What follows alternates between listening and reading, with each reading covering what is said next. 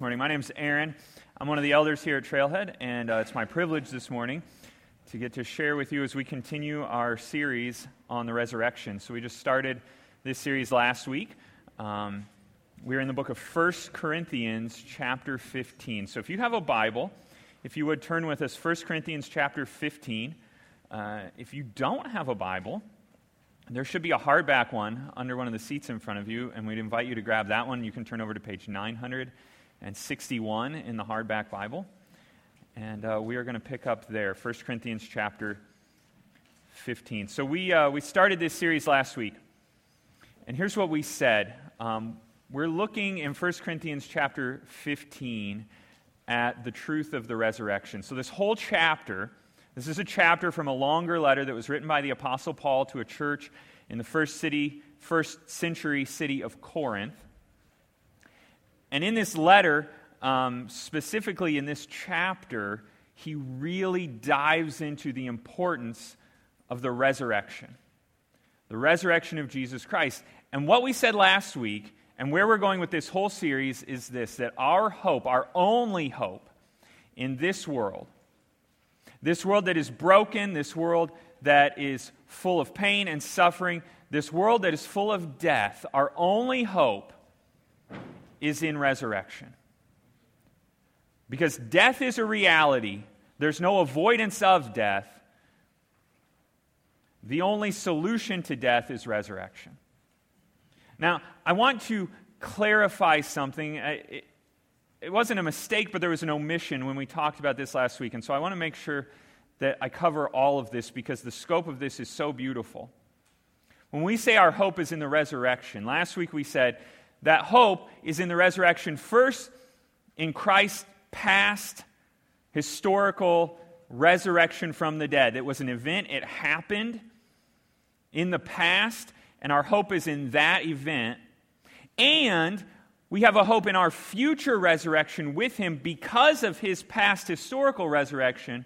We have a hope for a future resurrection after death of this body, a future resurrection, to live with him forever. But in saying that, I fear I left out that there's a third level that also gives us hope. Because of Christ's past death, we have a present resurrection as well. Because all of us, Scripture teaches, are dead from our sins we can experience resurrection now in Him through what the Bible refers to, and, and I don't want to get super technical or, or deep right here off the bat, but, but the, what the, the Bible refers to as a union with Christ, that we join Him not only hoping for a future resurrection, although we do that, and in 1 Corinthians 15, Paul talks a lot about that, we also are joined with Him in a resurrection now that our dead souls come alive in Him. That, again, the, the word the Bible uses is regeneration, that we're brought to life, that we are dead because of our sin, and that because of Christ's resurrection, we are made alive. And, and so here's where we're going with this whole series, and this is where Paul is leading us in 1 Corinthians 15 because of the death around us, the world around us, and within us, our only hope, our only hope is in resurrection. And what we saw last week, the news, the good news, the word for good news that Paul uses is gospel. The fact that Jesus was resurrected is everything. It's everything. To us as Christians, to those of us who believe in that truth, it's everything. It's our past, our present, our future. It's all of our hope. It's everything we've got. And that gospel as the word, the name implies, is good news. It's a fact, it's a thing that happened. And when we say we have faith, we have faith in that thing. And the way we said it last week is our faith has an object. There's a thing that we trust in, and it's the news that Jesus lived, he died, and he rose again. That's the gospel. That's what our faith is in. That's where our hope is found. That's what we are trusting in.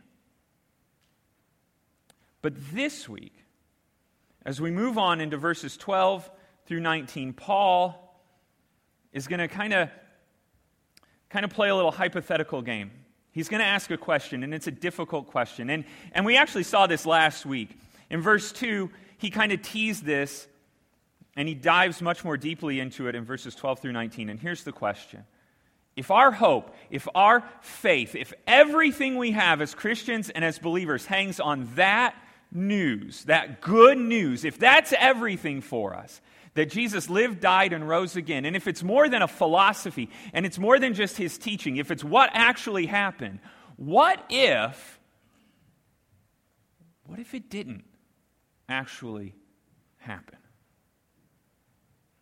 What if it's not actually true? If everything we believe is hanging on that historical fact, what if it's not a historical fact. Let's read 1 Corinthians chapter, chapter 15, starting in verse 12, if you would follow along with me. Page 961, verse 12. Now, if Christ is proclaimed as raised from the dead, how can some of you say that there is no resurrection of the dead? But if there is no resurrection of the dead, then not even Christ has been raised. And if Christ has not been raised, then our preaching is in vain, and your faith is in vain. We are even found to be misrepresenting God because we testified about God that He raised Christ, whom He did not raise, if it is true that the dead are not raised. For if the dead are not raised, not even Christ has been raised. And if Christ has not been raised, your faith is futile, and you are still in your sins then those also who have fallen asleep in Christ have perished. If in Christ we have hope in this life only, we are of all people most to be pitied. But read verse 20 as well. But in fact, Christ has been raised from the dead, the first fruits of those who have fallen asleep. The word of the Lord. Um, so, set, set the, the context for this. Um, I think we have to to understand, and, and this is made clear in this passage. We can sometimes get, um, get into thinking wrongly about history. Um, we can start to think that because of human progress and, and, progress in human innovation and understanding and learning, that we, in some way, as, as modern 21st century individuals, have a deeper or more um, advanced intellectual understanding of the world than previous generations. C.S. Lewis referred to this as chronological snobbery. The idea that we today are just so much better, intrinsically better, that we just have things figured out so much better than people in the past. And part of the way that plays out is with the idea of the supernatural. So if you read Scripture, over and over and over again, you're going to encounter supernatural stuff. Just events that, in our understanding of the natural world, are just not the way things work. We can use the word um, miracles. Uh, the Bible often refers to them as wonders, but just things that you know, when you read them, you just say, that's just not the way things happen, usually. Okay? Number one on the list would be this idea that a guy died, was dead for three days, and then came back to life. And we read that and we go, that's just not the way stuff usually works. But there's a whole bunch of other stuff. Like, like the sun standing still in the sky, or, or people walking on top of water, or people who are blind being given their sight, or a small amount of food being used to feed multitudes of people. All these different things that if you just read them, you ago, that's just not normal. That's, that's not natural.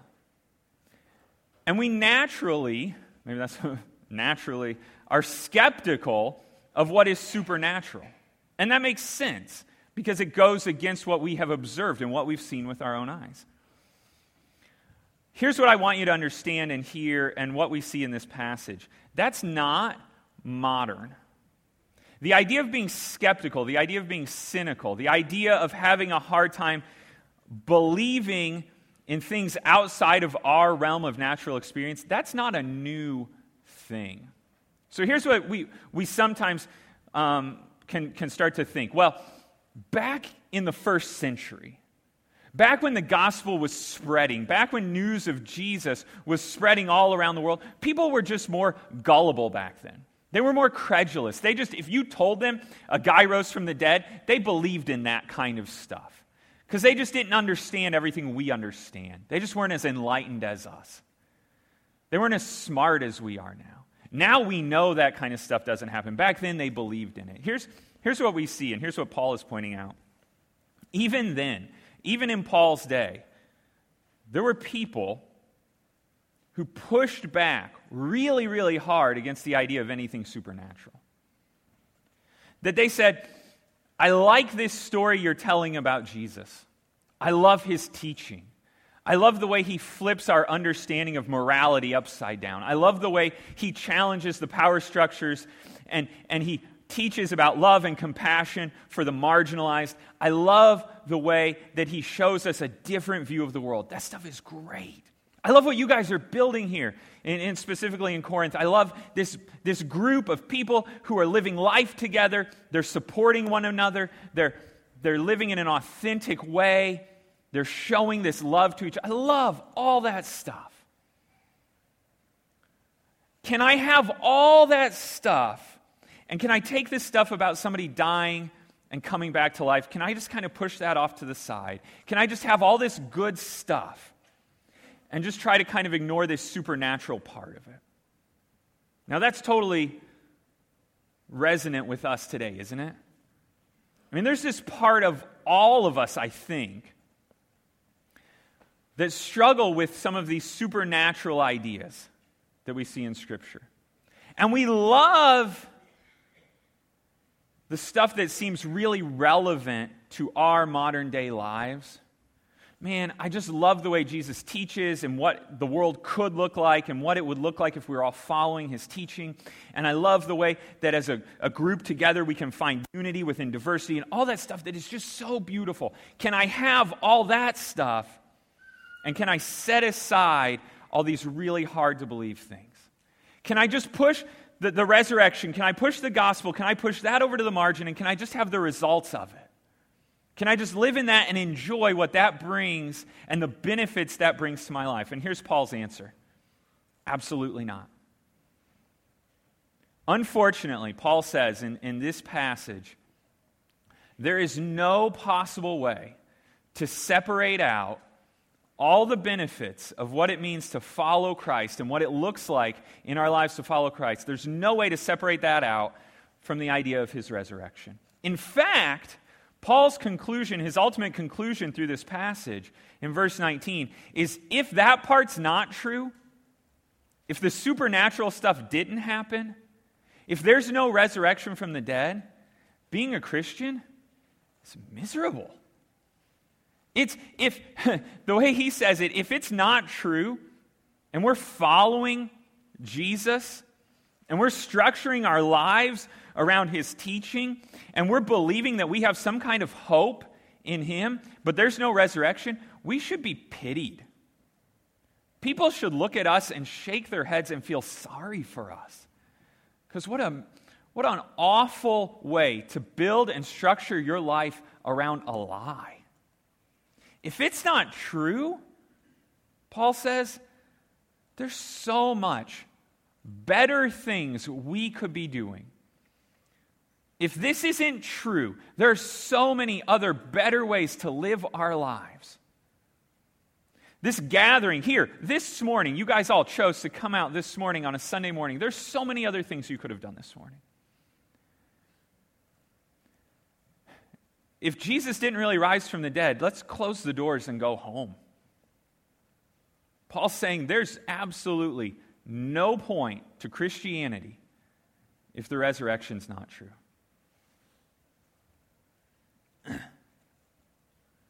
of course, Paul himself knows that the resurrection is true.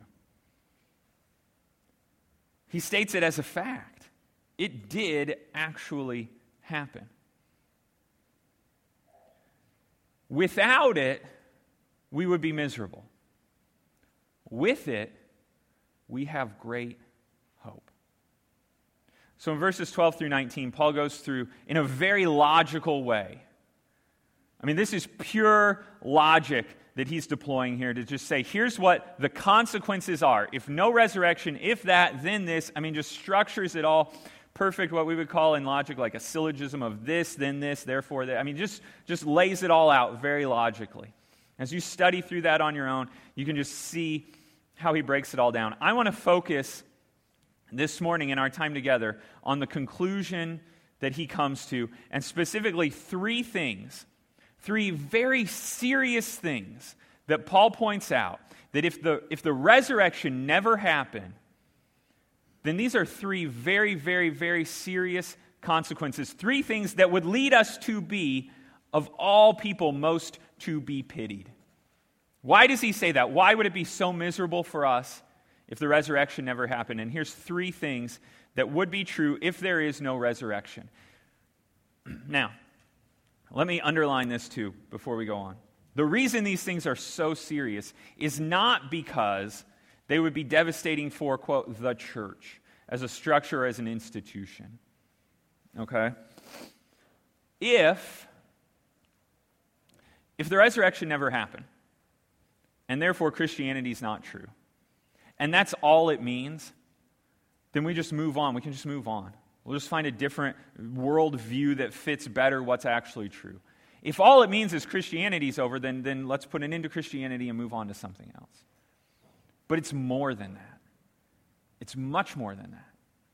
Because these three results, if the resurrection's not true, point to three very, very deep needs within each and every one of us.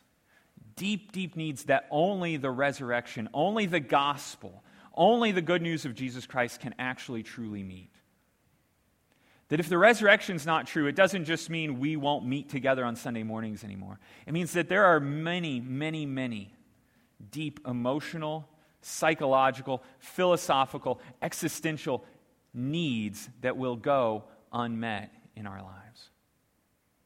Yes, the gospel is news, it's an event, it actually happened, but that event has serious, serious consequences in our lives. For example, Paul makes it really clear if the resurrection never happened, our faith is futile. There's no point to our faith. Look at verse uh, 14. If Christ has not been raised, then our preaching is in vain, and your faith is in vain. He says it again in verse 17. If Christ has not been raised, your faith is futile. We looked at that word vain last week. And we said what it means is empty. It means there's no point, there's no purpose, there's no object to it. It's just faith on its own. And faith on its own, and again, this is very much the sermon last week, and so we're not going to repeat it all this week, but faith has no power by itself. Faith is only as strong as what our faith is in. But here's the truth of this we all desperately need something to trust in we all have a deep, deep desire for something, something outside of ourselves where we can place faith, where we can put our hope, something that we can hang on to that we know is not going to change, something that's not going to shift. Something that will be there as everything around us is changing. Look, we live in chaotic worlds. Your life is chaotic. This world we live in is changing all the time. And we all desperately need something that we can hold on to that is not going to change. We have to have something that we know that we can go to it and it's going to be there. And we look and we try to put our faith in so many different things because this is a deep human need. we find ourselves putting faith in, in, in money. If I can get enough of it, if I can just secure enough, then I will be secure in my finances. But we know, and you know, there's no such thing as enough. And no matter how much you have, it's always the, the, the, the, line of what you're looking for is always shifting. We put our faith frequently in another person. And we believe if we can just find the right person, the person we can trust in,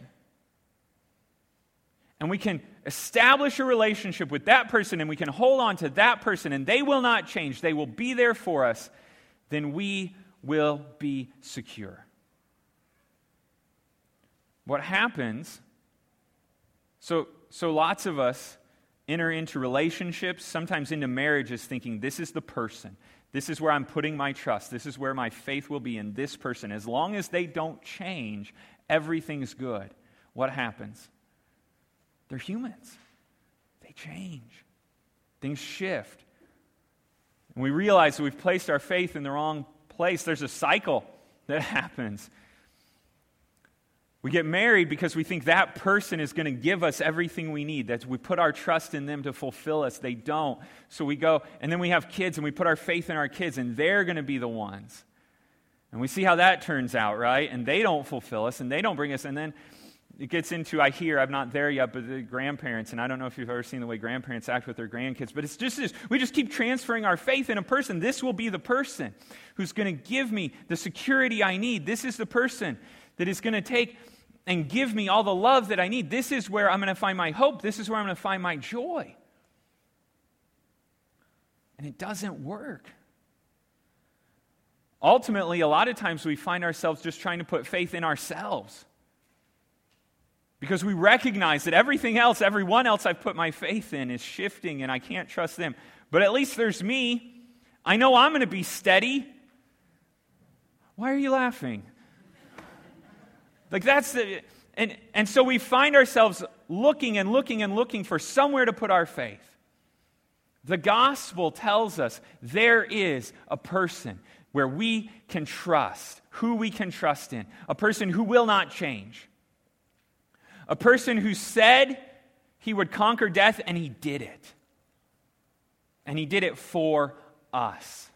A person who loves us so much that he was willing to give up everything, not because we earned it and not because we're good enough, and not because we had faith in him that was so strong that he said, Because of you, I'm going to do this. He just said, Because I love you, I'm going to do this. And whether we change and however we shift, and no matter how we fail, he is steady for us. The gospel tells us that Jesus Christ is the only one worthy of our faith. And he proved it by his death and his burial and his resurrection. If the resurrection is real, if it actually happened, we have a person we can trust in. We have a place where we can put our faith. Not in ourselves, not in anybody else, not in anything else, but in Jesus Christ. If the gospel is not true, that faith is totally meaningless. If it is true, we have an anchor. If the gospel is not true, our faith is futile. If the gospel is not true, we have no forgiveness for our sins. Verse 17 If Christ has not been raised, your faith is futile, and you are still in your sins. So we said this earlier. The resurrection of Jesus Christ doesn't just promise us a future resurrection, it promises us a present resurrection from our own current state of death and decay. That we are, because of our sin, because we are separated from God, because of all the things that we have done, individually and corporately as a human race, everything we've done against Him, everything we've done to rebel against everything that He is all of our pride, all of our, all of our attempts to do life without God separate us from God. But the resurrection gives us new life in Him, raises us up from our dead state of separation, and gives us forgiveness. If there's no resurrection, there's no forgiveness. If Jesus didn't rise from the dead, then to say that we're united with him, we're still dead with him. And this is really bad. Because all of us know, whether you use words like sin or not, we all have within us a deep, deep need to feel clean, to feel right, to feel justified. We all carry within ourselves guilt and shame. And we desperately need to feel that there's a solution, that there's a way that that can be absolved, that there's a way that that can be cleansed. This is why we get so defensive when we're criticized because we want to know, we want to feel that we're right. And whether a criticism is true or not, it's poking at our sense that we try to construct of ourselves that I'm good, I've got this, I figured everything out. And when somebody points out, whether they're telling the truth or not, when they point out that there might be something about us that isn't absolutely pure, we throw up the walls, we go on the defensive. Maybe that's just me. You probably don't struggle with that like I do. Man, when I get when I get criticized, I get I get so mean sometimes because you can't think that about me. We have this, this deep need for others to look at us and believe that we're clean. And in our own hearts, we want to believe that we're right. And so we, we make excuses. We construct our own sense of morality of why the things that are hurting and making us feel guilt and shame aren't actually all that bad. Right? It's not actually, I mean, yes, I feel this way, but I just shouldn't feel that. It's not that I've done anything wrong, it's my feelings are telling me. And my, my shame and the way to deal with my guilt is to just convince myself that I'm not actually guilty, that that thing's not actually. Some of us use scripture to do this, right? If you look at verse this in, in chapter this of this and cross reference with this, then this is not all that bad. I'm actually okay. I can do it and it's all fine. The gospel, though, comes in and says, no, no, you're, you're really that bad. In fact, the gospel comes in and says, no, actually, you're worse. You're worse than you realize. The, the depth of your sin, the, the, the consequence of your sin, the seriousness of your sin is, is just as bad, if not worse, than what you would like to admit. But, but, Jesus' love is even greater. As bad as your sin is, Jesus Christ took it on himself. He died to take your sin, to take the punishment for your sin, to gain forgiveness for your sin. Here's the thing about forgiveness forgiveness is not and never can be totally and completely free. And we talk a lot about how Jesus' death his, his resurrection, his gift to us is a free gift. His grace toward us is free. And from our perspective, that's true. Here's what we have to understand it's not free in this sense, it cost Jesus everything, it cost him his life. He was tortured and murdered to buy your forgiveness. Now, we understand forgiveness is, is not actually free because when there is a wrong, when there is a debt, someone has to pay it, someone has to absorb it. Whether it's the person who accrued the debt or the person who is forgiving the debt, there's a cost. Okay? Just in the simplest metaphorical terms, if I borrow $5 from you, I won't pay it back. I mean, I might pay it back, but I probably won't, okay?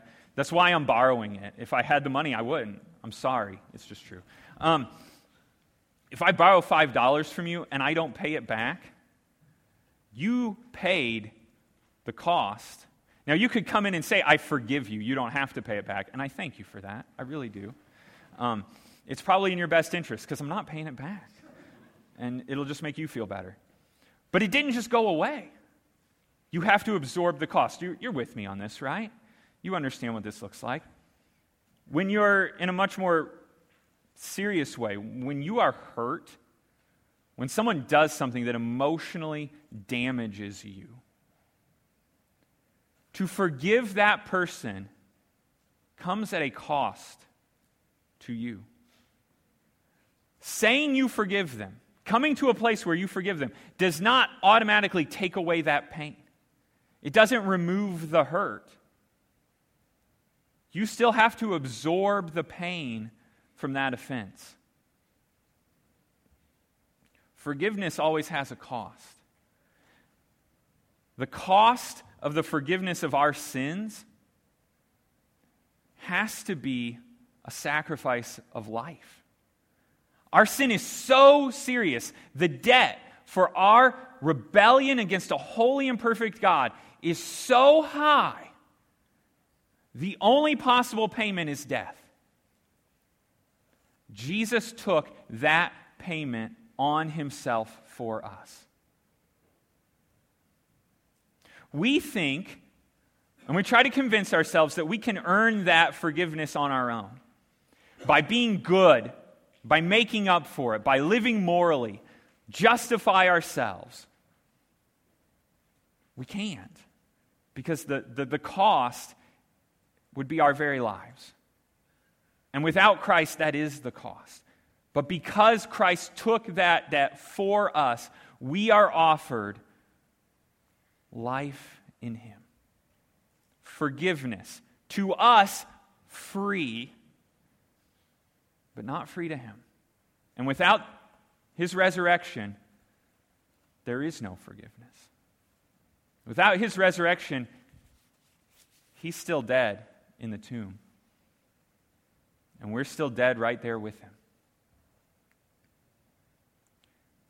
His death brought death to our sin, but his, only his resurrection brings us new life in him. I, I have to remind myself daily, daily, that my sins are forgiven in Jesus Christ. That I don't have to justify myself.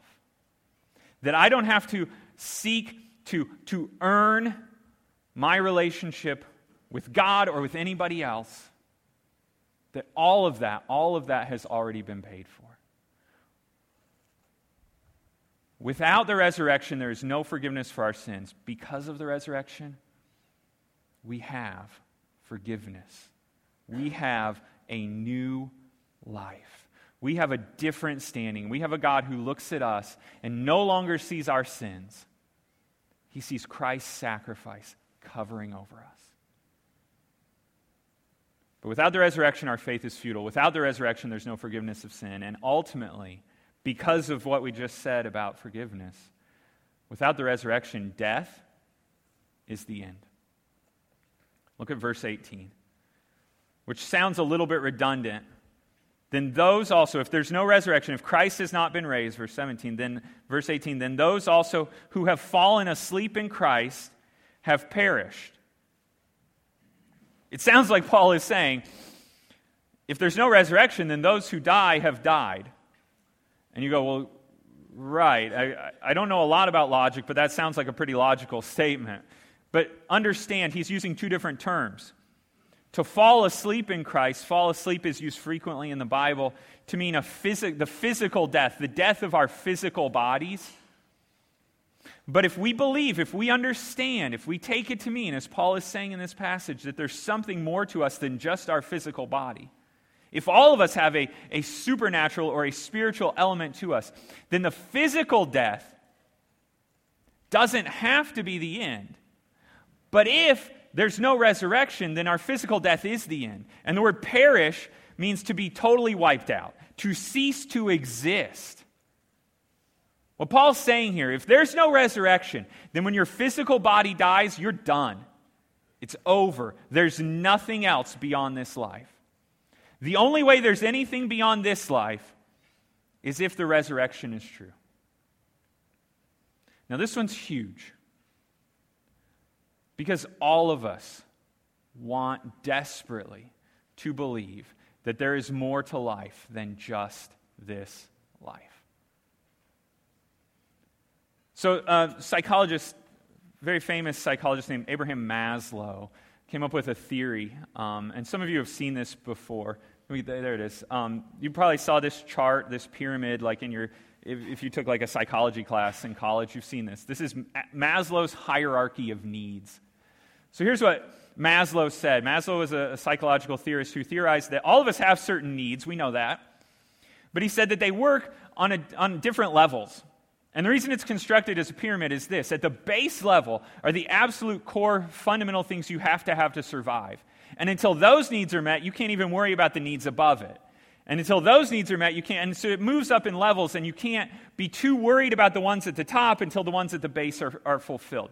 That makes sense, right? So the base level is what he called physiological needs. That you have to be, you have to have food, you have to have shelter, you have to have you know physical safety, you have to survive. And it's not until you move past that that you even start to care about stuff like love or self-esteem or anything like that. So Maslow had this chart, and at the apex, at the very top, what he would describe as our deepest need, when, when you really dig down past all the stuff at the surface, the just getting by, just managing to survive, when you get past that, the deepest need that we have, he used the term self actualization, which means this that we need to believe that we know who we are, we have an understanding of ourselves, we have a purpose, and we live within that purpose. That, that we have not just self esteem, but that we understand ourselves, and we're comfortable with ourselves, and we're living for that. Now, here's what a lot of people don't know about this chart. If you, and if you Google Maslow's hierarchy of needs, which don't do that right now, okay, let me finish preaching first. But when you do, this is probably the chart that's going to come up. Here's what a lot of people don't know. Shortly before his death, as Maslow lived, and this was his thing, I mean, this is what he's known for, and so he did a lot more research and, and continued, you know, interviewing people and, and doing all the kind of research that he, that he did with this. Shortly before his death, he came to believe that there was actually another need that went above self actualization. As he met and talked to people, people who could say they were self actualized, people who had a clear sense of who they were, and a confidence about themselves, and yet there was still something missing. That even beyond ourselves, we still have a deep, deep need for something else. Maslow used the term, and he revised his pyramid shortly before his death, and he added at the top, above self actualization, the term transcendence. That all of us need more than just to be happy with ourselves, we all need to feel something greater than ourselves. We all have within us a desire to know that there's something more and that we can be a part of something more. That as we look and as we go through life, and, and the survival mode and even the happiness mode that we know that ultimately there's something else out there. And even when we've reached what, what we believe and our culture tells us is the pinnacle of success, that there's still something more. Something that transcends the physical world that we can see around us. And we desperately want to be a part of we know there is something greater, something more beautiful, something more glorious. And we want that.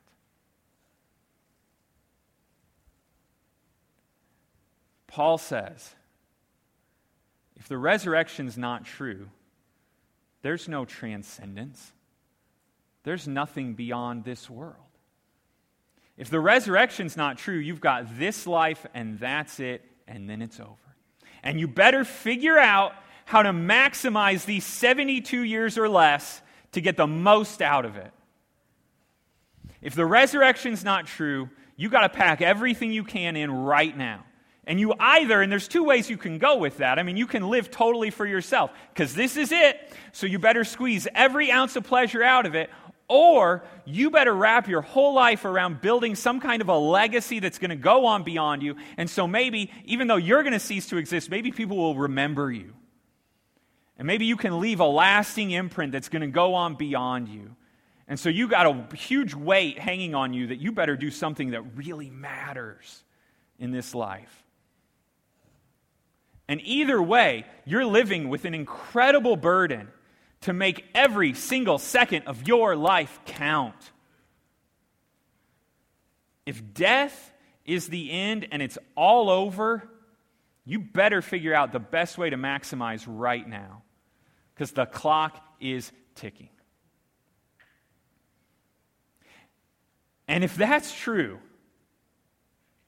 wasting any time here talking about Jesus, some guy who lived over 2,000 years ago and is dead, that's not getting you anywhere.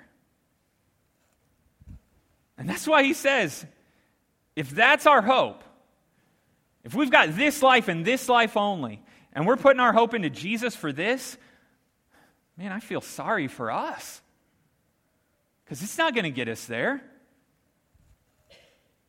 If this is all we have, Christianity is actually going to push us backward.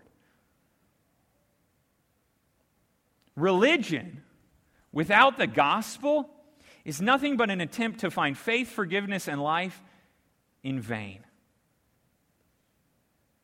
It's empty. And, and the idea that sometimes we say, but as long as it, it makes you feel good, as long as you have faith and your faith gives you hope, if there's nothing to back that hope up, if that hope and that faith is just in ourselves, that's just self delusional. That's not joy. That's really sad. And that's why Paul says in verse 20, but in fact, Christ has been raised from the dead. It's a fact. It's not a philosophical idea. It's not just a, a theory that could be beneficial as we apply it to our lives. It's true. And whether we believe it or not, it's true. We just don't experience any benefit from it if we don't believe in it. The resurrection is true. And it does, therefore, meet our deepest needs our need to have security, something we can trust in, our need to be forgiven, to escape from our guilt and our shame, and our need for something greater, a life beyond this life. Those needs are met only in the resurrection of Jesus Christ. So, what do we do with that? Just as we conclude, here's a thought. There's another thing that Paul mentioned, and, and I didn't pull it out as like one of the main deep needs, but there's something else that's totally vain and pointless if the resurrection's not true. You probably caught it. Verse 12 Now, if Christ is proclaimed as raised from the dead, if people talk about it, if we go around sharing this story, how can some of you say there's no resurrection of the dead? Verse 14 If Christ has not been raised, then our preaching is in vain. Talking about the scripture, telling other people about the gospel, if there's no resurrection, totally pointless. Um, but because the resurrection is true, there's a point and a purpose to preaching the gospel. Now, when we say preaching the gospel, I'm not just talking about me or Steve or whoever's standing up here and telling you about Jesus' death, burial, and resurrection. That's a part of it. That's a part of it. There's a purpose for being here this morning. There's a reason that you come here on a Sunday, that you carve out time. That even though there are a million other things you could be doing right now, that we believe the best thing you can be doing right now is to be here.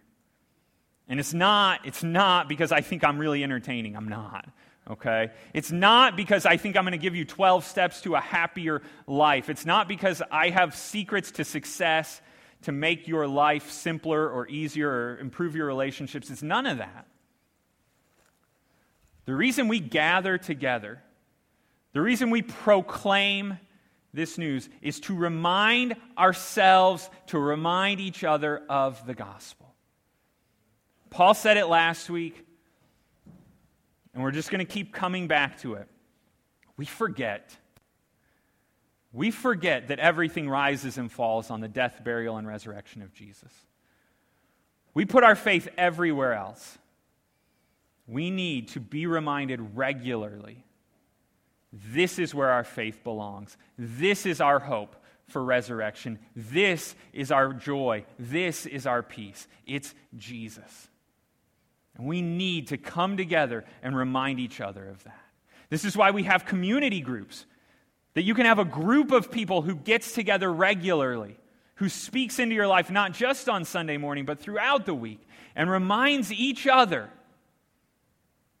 this is the good news of Jesus Christ. We have to hear it over and over and over again.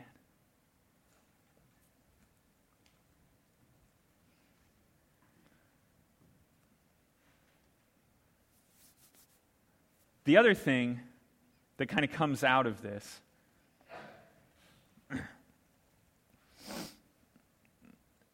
and Paul has stated it implicitly, but let's just make it really explicit.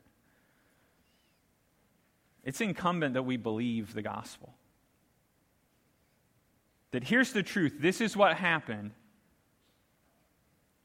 This is where we need to place our faith. Now, if you believe in that, if you've trusted in that, then we respond.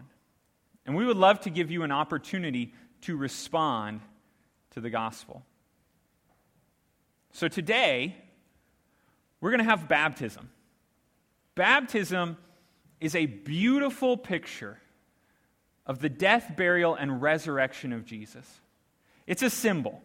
It's not, and, and please, let's be really clear about this. It's not in itself a supernatural action that does anything, it's a display of a supernatural action that God has already done and is already doing within you. That by Jesus' death, burial, and resurrection, we with him die to our sin and are raised again to new life. And if you've trusted in that, if you are trusting in that, in Jesus' death, burial, and resurrection, to be the thing that gives you hope, that gives you new life, then Jesus invites us to display that through the act of baptism. And so we want to give that opportunity this morning. We have the baptismal here and ready to go.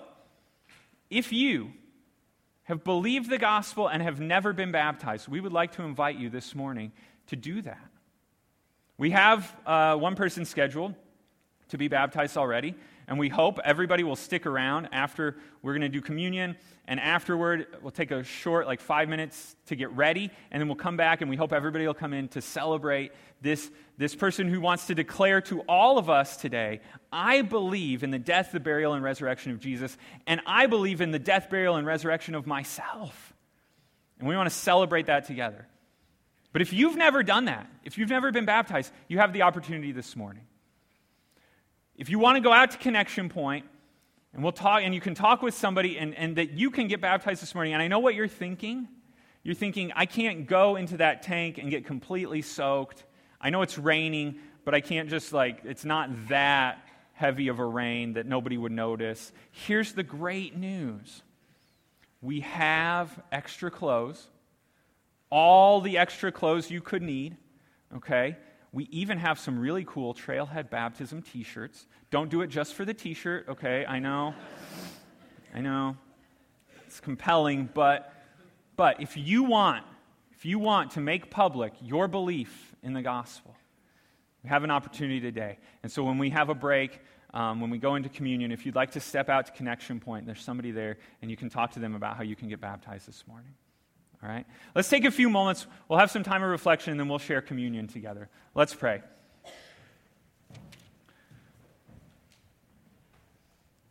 Heavenly Father, God, you're so good to us.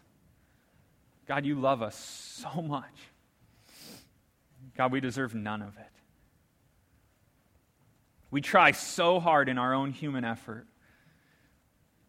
to be good enough, to find anything else that we can hang on to, to give us hope, to give us peace, to give us joy. And you're right here calling us to yourselves. God, today, please break down those walls that separate us, draw us closer to you. Turn our eyes totally on the death, burial, and resurrection of your Son, Jesus Christ. Let that, let that be the thing, the news, the fact that we can trust in, where we can find our hope. God, my prayer, if there's anybody who is hearing this for the first time or the 500th time, that today they would believe, they would trust in you and you alone. In the name of your Son, your beautiful Son, Jesus Christ.